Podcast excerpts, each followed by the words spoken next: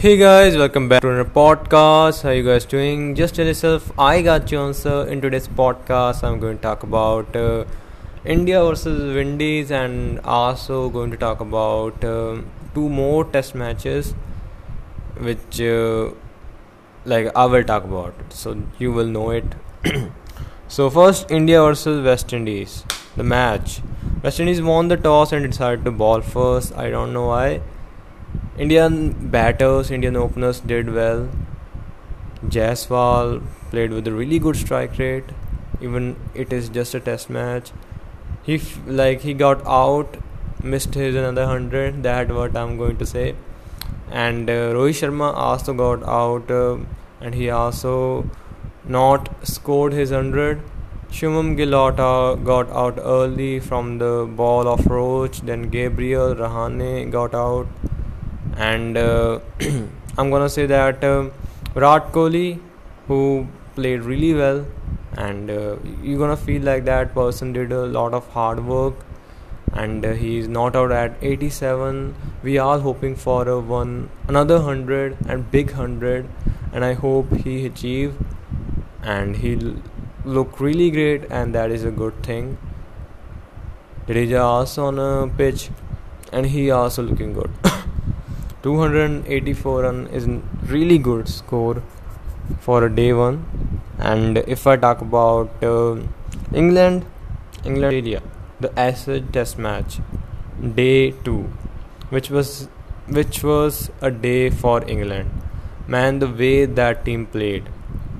So good man. I just need to bow, bow. Because that's the way like they played. They played so fucking well man and first i want to talk about crawley man. You have every englishman heart.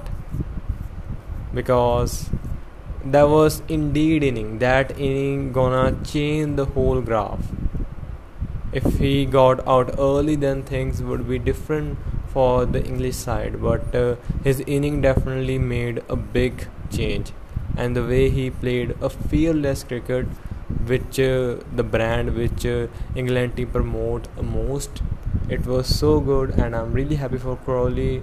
Really, like disappointed from Root because he could have have another hundred, and this was a kind of asset, like uh, like this was kind of asset which you don't call that uh, a single man made the most run? No.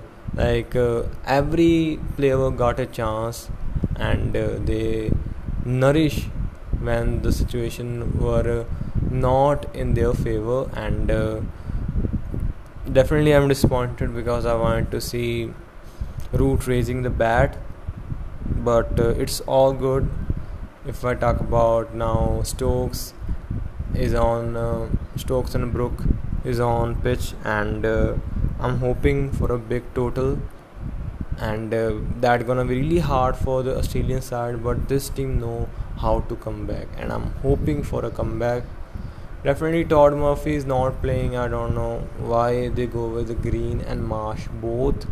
That was kind of lame decision because you need another bowler still it's been amazing. It's been amazing match so far. For England, definitely they are on top, and they just need to at least make a 200 plus lead. If they do that, nobody can beat them in this game. They are they're gonna be go as undefeated, and uh, the last match gonna be a really awesome because both teams need to win. Australia can either go with the draw because if they do that, they're gonna retain the trophy but if England want to win or want to lift the trophy, they have to win it at all cost. So that is that.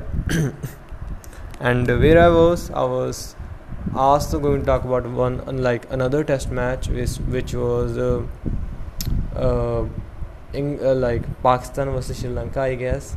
And last day, you need really less runs, but uh, the spinning track definitely gonna challenge you and that did challenge Pakistan. They won by four wickets. Little con- some little contribution definitely made them to the end, made them to cross the line.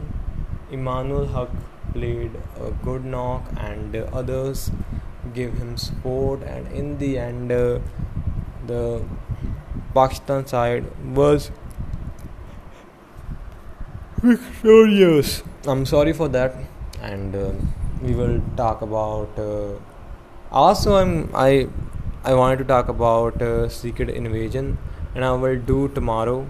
When I watched it, I I don't know why I didn't mention it, but uh, this episode is good, and Sonya character, man, that character is making me stand up while watching, and uh, I will discuss it tomorrow. And bye, guys, beautiful, bye bye.